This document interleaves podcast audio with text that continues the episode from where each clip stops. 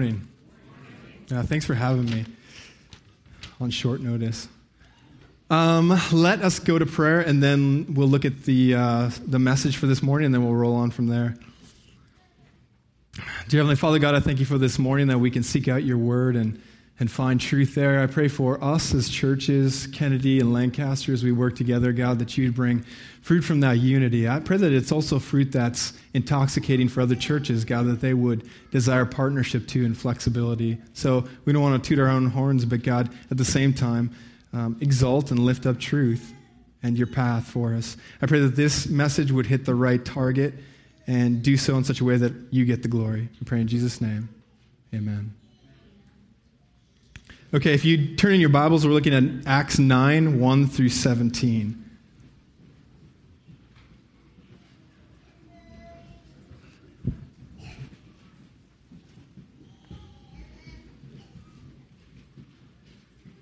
Acts 9 1 through 17.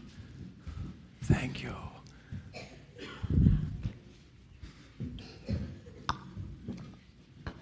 Okay, I'll try to be brief because I'll be preaching in Kennedy and 25 minutes or 35 minutes. So, White Lightning, my grandma car, is going to have to do some supernatural things to get me there. uh, white Lightning.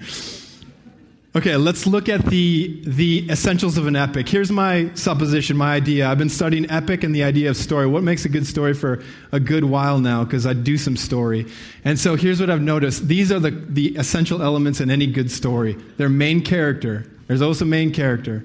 Then there's an initial mission that he's on. Then there's some sort of conflict that happens to his life that redirects that initial mission. And then there's some supporting characters that come alongside of him towards this new mission. Then there's a climax. And then there's resolution. And if it's an epic, a really good story, it's resolution with irony. So let me give you some examples to hang our hats on. Historically, this is true. So, George Washington, main character. Initial mission, he just wanted to be a successful farmer if you read his autobiography, just wanted to be a good planter. Conflict, Revolutionary War, and his help is required. Supporting characters, there were people like Thomas Paine that kept him encouraged all the way through. There were guys like the Marquis de Lafayette, one of the French guys he could trust, who encouraged him along the way. There aren't many. Yeah, everyone likes to take a dig at France. Um, and then the climax. They won the war. And the resolution, and the resolution with irony that I think is an interesting, they wanted to make him king. So they had just revolted against a king to get their freedom, and then they wanted to make George Washington their king. So that's a resolution with irony. His story is an epic. Hollywood has this down as well. The movie The Gladiator is a great example of an epic. And so the main character, Maximus, if you've seen it, initial mission, he just wants to be a good general of the northern legions. Conflict, Caesar's assassinated and he's blamed for it supporting characters. He becomes a gladiator, and he has these gladiator buddies that come alongside of him. Climax, a totally ahistorical man to man battle with Commodus, the emperor, which did not happen at all in, in history. And the resolution with irony, he wins. A slave defeats a king and returns Rome to the Republic. So that is a good epic. Um, every testimony is an epic. This is true as well. After I'm done speaking, Tommy's going to fire Josh Hamilton's testimony. And if you don't follow baseball, Josh Hamilton was the All Star this year of the American League, so an enormously talented athlete. So he was the main character. His initial mission, he just wanted to be a baseball star. The conflict that redirected that initial mission, he got addicted to meth. The supporting characters, you're going to see his grandma. The climax, he surrendered his life to Christ. And the resolution with irony, this tattooed covered former meth head is now the spiritual leader of the Texas Rangers. Every testimony is epic. They just are. God, he digs epics because they're amazing. They get him glory, they're trophies to his glory. So he wants epics. And so we're going to look at Paul's story, Saul, and see if there's an epic there. Let's go into scripture.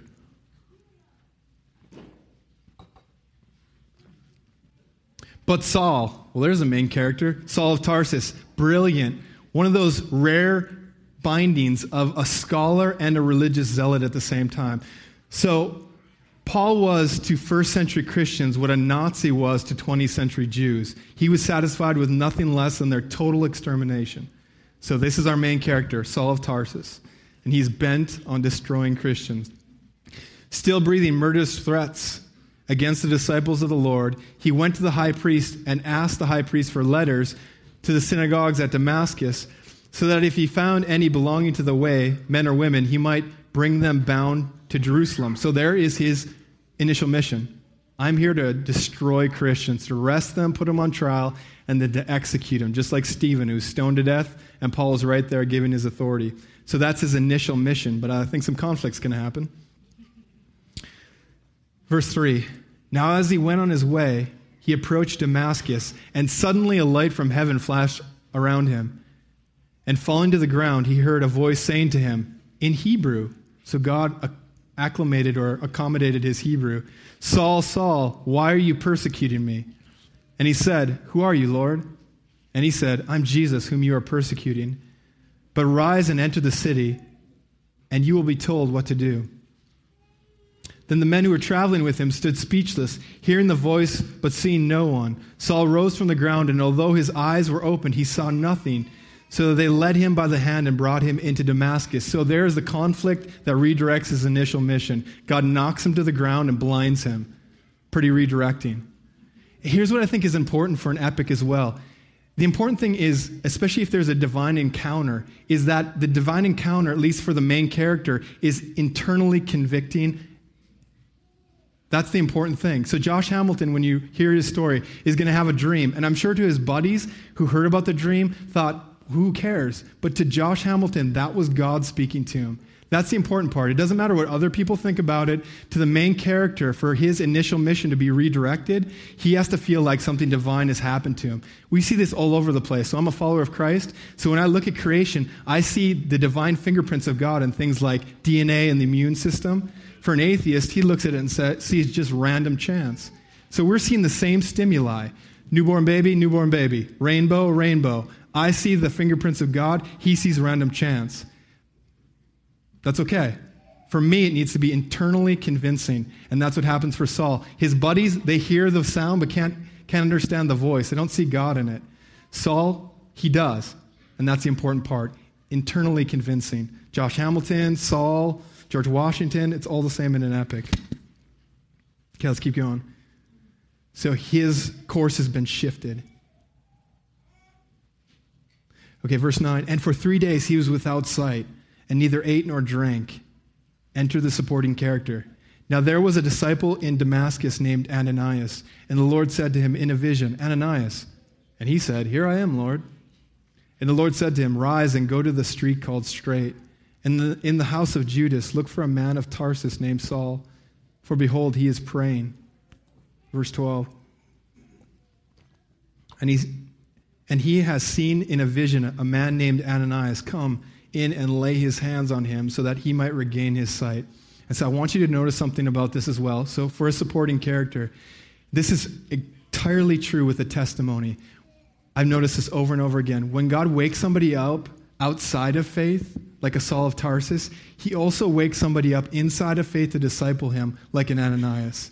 This happens over and over again. This is crucial for what we're talking about today. I'm here this morning for this inside outside principle, exactly, with application. This happens over and over again. God wakes up a heart, and then he wakes up somebody to work with that heart. Because he's faithful, he's not random. I don't know what I'm doing. That's not how God rolls. And so that's what I see over and over again. And for the person on the inside of faith, there's some impatience that grows.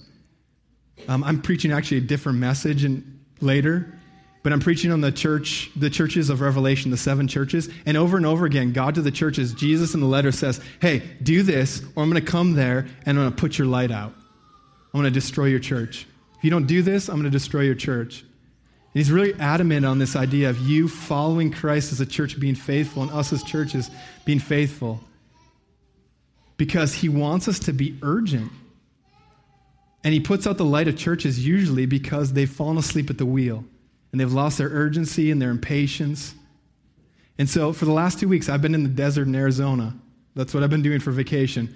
For two weeks, I was in the desert at this retreat center with nobody I knew. And I spent 20 out of 24 hours every day just alone. Sounds like a great vacation. It is if you have 12 children, but I don't.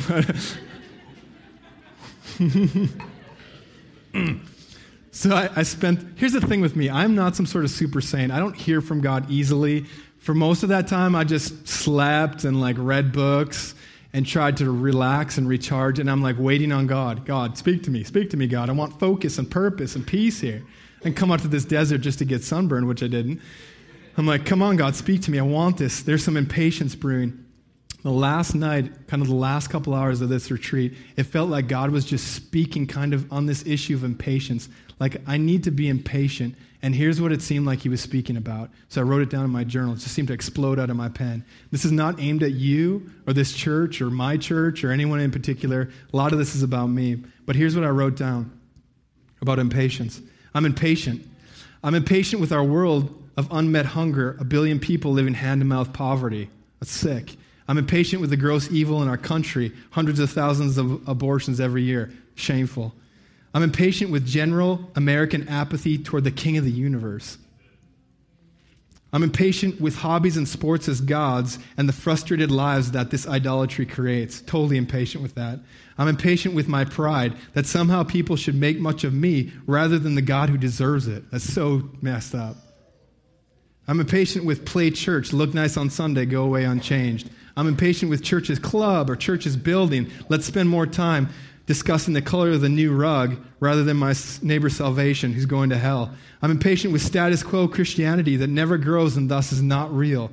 I'm offended by people who are easily offended and thus are too slippery for real accountability, without which their own discipleship in Christ is impossible. I'm impatient with global warming. Kick in already. That was just a side one. I'm impatient with, you will dig this one. I am impatient with lame funerals where fuzzy sermons are preached that only leave people more confused as to who God is. I'm sick of hearing those. I'm impatient with lame Christians who live fuzzy lives, die, and only leave the minister more confused as to who their God really was. I'm impatient with formulaic sitcoms and commercial breaks trying to sell me junk I don't need. I'm impatient that I waste so much of my life on things that will be irrelevant, irrelevant irrelevant next week, if not next month or next year. I'm impatient for God to pour out trouble on our communities, the kind that, the kind that leads to His glory and the eventual joy of those who have been awakened by that trouble. I'm impatient for people who just last year talked trash about God, but in 2011 will become some of his most on fire worshipers. I'm impatient for God to move in such a way this year, transforming lives that only he and no human flesh will get the glory. I'm impatient that my eternal life will be invested in other people's eternal life and legacy will happen. I'm impatient. I think that's what happens with Ananias. He gets impatient here because God stirs up his spirit towards Saul. It's not perfect, though, because here's what Ananias says. But Ananias answered, Lord, I have heard from many about this man, how much evil he has done to your saints in Jerusalem. And here he has authority from the chief priest to bind all those who call on your name. So Ananias' suspicion seems logical. So I know this Paul. He, he's a killer. He hates the churches, but it's actually arrogant. So this is Ananias to God. God, do you know that this Saul, he's a bad guy? We don't like him. So he puts us in jail, he tortures us, we don't like him. And God to Ananias says, Yeah, I know, that's the ironic part. But the Lord said to him, Go, for he is a chosen instrument of mine to carry my name before the Gentiles and kings and children of, children of Israel, for I will show him how much he must suffer for my name. Verse 17, here's the climax. Is Ananias going to obey? Is he going to go to this killer and heal him? What's going to happen? This is the climax of the epic. So Ananias departed and entered the house, and laying his hands on him, he said, Brother Saul, the Lord who has appeared to you on the road by which you came has sent me also that you may regain your sight and be filled with the Holy Spirit. And immediately something like scales fell from his eyes, and he regained his sight. And then he rose and was baptized. So you, there's your resolution with irony, I might add. So here's the irony of the resolution. This Paul, who is physically blind, becomes the spiritual guide for those who are spiritually blind. It's pretty ironic. This Paul, who spent most of his life imprisoning Christians, spends the rest of his life in prison because he is a Christian. Seems kind of ironic. I don't know if we're grasping that irony that God's about. That seems like irony to me. and it's pretty amazing. So I think that God digs epics. I think that's what he's about, creating these epics. I think he creates impatience inside of faith for those who are having impatience outside of faith. Um, the night before I got on the plane to come back here, which was yesterday, uh, I felt like God was stirring this impatience, kind of like I wrote about, but then I couldn't sleep that night, and I was like, Ugh. I started to pray that God would just do stuff, you know, work, address some of these evils. And so the next, the next day I got on the plane. Here's the thing I don't snowmobile, I'm not into a lot of different hobbies. You know, I don't curl, I don't bowl, I travel. That's what I like, that's my hobby. So I've traveled a lot. I've been on 18 hour flights to Thailand and India and China and all these different places. So I get how much water or liquid you should drink before you get on a plane so that you don't have to go to the bathroom during the plane when you have a window seat and there's two people between you and the aisle. So I get that. I've well worked this out. That morning, I drank just a little bit of juice. There was nothing in my bladder. I had a three hour flight from Phoenix to Chicago, and I'm thinking, okay, rock and roll. I have eight hours of sermon prep to do, and I have eight hours of travel, so this should work out fine. So I get into my seat, put my earbuds in, and just start working on the sermon, working on the sermon. I'm like, these two people, this couple that are apparently just engaged because they're fawning over each other, it's making me sick. I don't want to talk to them. I'm just all about this. I want to work on my sermon about reaching the lost. So I'm like focused in on this. But this is again the inside out principle. I think if God makes you impatient, keeps you up at night, there's a reason for it. He's probably also making somebody impatient that your path will cross. So I'm halfway through the trip and I'm, I'm rolling in the sermon and I'm like, I have to go to the bathroom. I've, I have nothing in my bladder. There is nothing physically in that bladder. I know this. And I'm like, no, I won't. So I kept working. I turned the music up and God's like, you're going to pee your pants. You're totally going to pee your pants. So I, uh, I'm like, I hate doing this. The guy's snoozing. Oh, I hate doing this. So I'm like, hey, man, can, can you get up? I'm sorry. I, I'm so sorry. He's like, no, no problems. I get up, go into the bathroom. Now I'm going to the bathroom, going to the bathroom. And I'm thinking, God, do you want me to talk to this guy? Is that what this is? Because there's no reason I should be in this bathroom. There's just no, I, I'm honest. Like, I'm not a rookie flying. I know what this is. So I'm like, so I came back, and then I, I, again they had to get up, and I was like, "Hey man, I'm, I'm so sorry. I, I never, I hate having to get you up." And he's like, "Yeah, no, no problems." And we just started to talk, and I have to be honest, I've shared my faith a good number of times. This was the most satisfying, easy sharing of my faith ever. It was like throwing watermelons off a skyscraper. I couldn't miss. I didn't do anything. It was the most, most enjoyable thing in the, in the universe. So we're talking, and I just asked him at some point he talked about snowmobiling, and there were some guys from our church that were out west snowmobiling from our church. And then I said, Hey, do you have a church uh, background? That is the easiest way to open up a door. It's not offensive.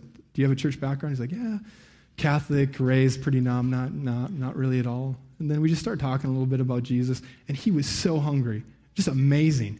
He's like eating it up, asking me questions, getting teary eyed. I'm like, What the heck is happening? This guy is amazing. He's like, I don't have a Bible. I'm like, I'll get you a Bible. He's like, really? Here's my email address. Here's my address. I should start going to a church. Where should I go? And I was like, I don't know. I'm not from Green Bay. But there's, I'm sure, godly churches there. Find one that preaches the Bible. Get connected to godly men. Just ask them questions. Read through the book of John. Before you read, ask, God, if you're real, just show yourself to me. I mean, God had totally made this guy impatient for Christ. This was so easy. He's like, I got all this messed up stuff in my life. It's like I need forgiveness. I'm like, Jesus. you know what I mean? And then he says, I don't feel like I can go on until I deal with this sin. I'm like, Jesus. It was awesome. At the end, we get off the plane. He's like, Will you have dinner with me right now? Like, this is crazy. That's how it is. When God prepares a heart outside, he prepares a heart inside. Our deal is just to be prepared. And that's why I'm here this morning. So, this new thing that we're doing, Galen and I will be leading a discipleship program starting on March 14th for three Mondays at the Caribou Grill from 7 to 9. It's nothing rocket science. You don't have to be a theologian. But kind of my worry is when I tell these kind of stories that you think that this is what Galen and I we're to do. The reality is the ministry of the church is for the church. It's not for Galen and I. I'm discipling as many guys as I can. I'm done. I can't do any more. If a soul harvest happens and we get new people to Christ, you're going to have to do it. And many of you have been following Christ for 10, 15, 20 years, sitting on a huge amount of knowledge. All you have to do is just read scripture with a guy like Ken Robinson in that seat. He's just like, Can you just read the Bible with me? You know how satisfying that is? That's like a Christian's crack cocaine. When I've done that with another guy who's new to faith, like David Call, who just came to faith last year in Kennedy, it is amazing. He's asking questions about Jesus, and I'm like explaining Jesus. And then I'm getting, as he's asking questions, I'm like, yeah, Jesus is awesome. I'm being reminded of it. Like he was amazing. He was gentle with children, but fiercely um, powerful against the enemies of truth.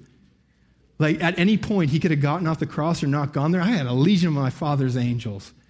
Kill everyone on this planet. I'm going here because I want to. As I'm, as I'm explaining that to David, I'm like, man, he's awesome. How can my faith be alive unless I'm engaged in other people's epic? Unless I'm the supporting character in somebody main character's life, life and faith is dead. Is that not true? Then it's just punching your card at church, just punching your card, gaining more knowledge so that you can sit on it. What's the point of that? And so that's what we're going to do. If you, if you want to be in somebody's life and disciple them, just come to that meeting and we'll talk about what that looks like and how to invite somebody like David who wants to know Jesus with another guy who's a Christian, Micah Bankson and I just invited him, hey, we're going to be reading the Bible. You want to read it with us? So we get together two hours a week, once a week, and we just read the Bible. We have stripped down our church from all our small groups. Last year, I was in four consecutive, at the same time, small groups on eternity and prayer and youth group and prayer and another group on eternity. And I'm like, that's awesome, that's good. But I think what we really need are just people getting into the Word, discipling each other. We're going to strip her down.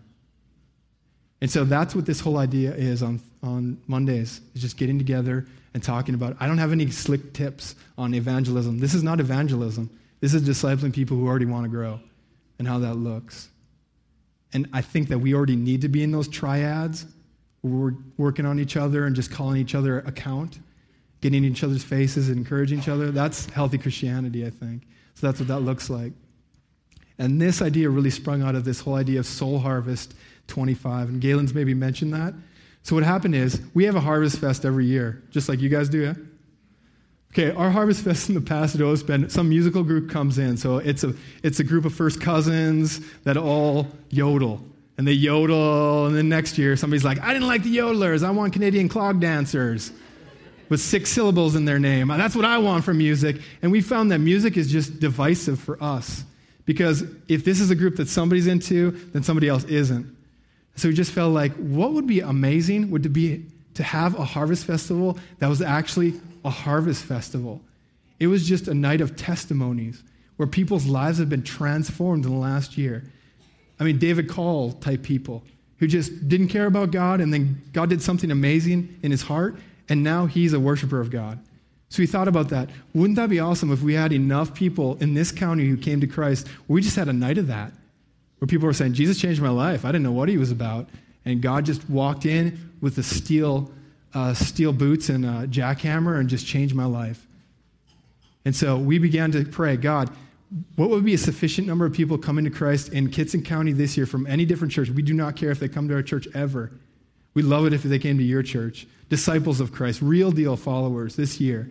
What would be a significant number of people coming to Christ this year that would be clearly a you thing? Two, three didn't seem like it. So we began to pray for 25 people this year. I mean, does that seem like if 25 people who did not know Christ came to Christ this year, would that be like something where you're like, wow, that was a God thing? I don't think it happened last year. And we're not limiting it to that, and it might be 19. That would be awesome.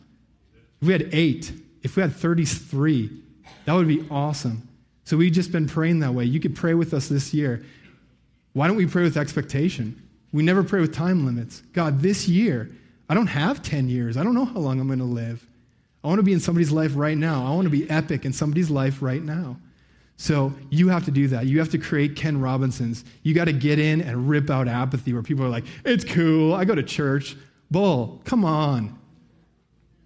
Come on. What does it mean to follow Christ where he's your passion? And you're like, this is awesome. He is amazing. I'm reading scripture and he's just ripping up my life. where there are Josh Hamilton type stories that happen. It's not going to happen because of me. My sermons are way too lame for that. Didn't do it for David. It won't do it for anyone else. It's going to happen through prayer because God gets the credit for that. It's on the radar this year. We're screaming out, God, change hearts. Because when you do, we're going to point the glory to you. It's clearly a God thing because everybody knew about it. And so we'd also ask that you do that. Once a month, we get together over 18 hours, and we just have people fill slots, 18 people during those hours. And that's what we pray for a revival. Because we know it's not, it can't be a me thing, it can't be a human flesh thing. We would love to see a ginormous soul harvest this year. This year, 2011. Where we look at that and like, dang, that has never happened in Kittson County. That's, I mean, the long and the short of what we're about. And so that is Soul Harvest on Mondays. That will be the triads, the discipleship training, real simple, three times, pie and coffee, spend some time together, learn together. That's basically it. So thank you for having me. I have to hit the road. Um, this video, again, Josh Hamilton's story. See if you can find the epic elements in it. God bless.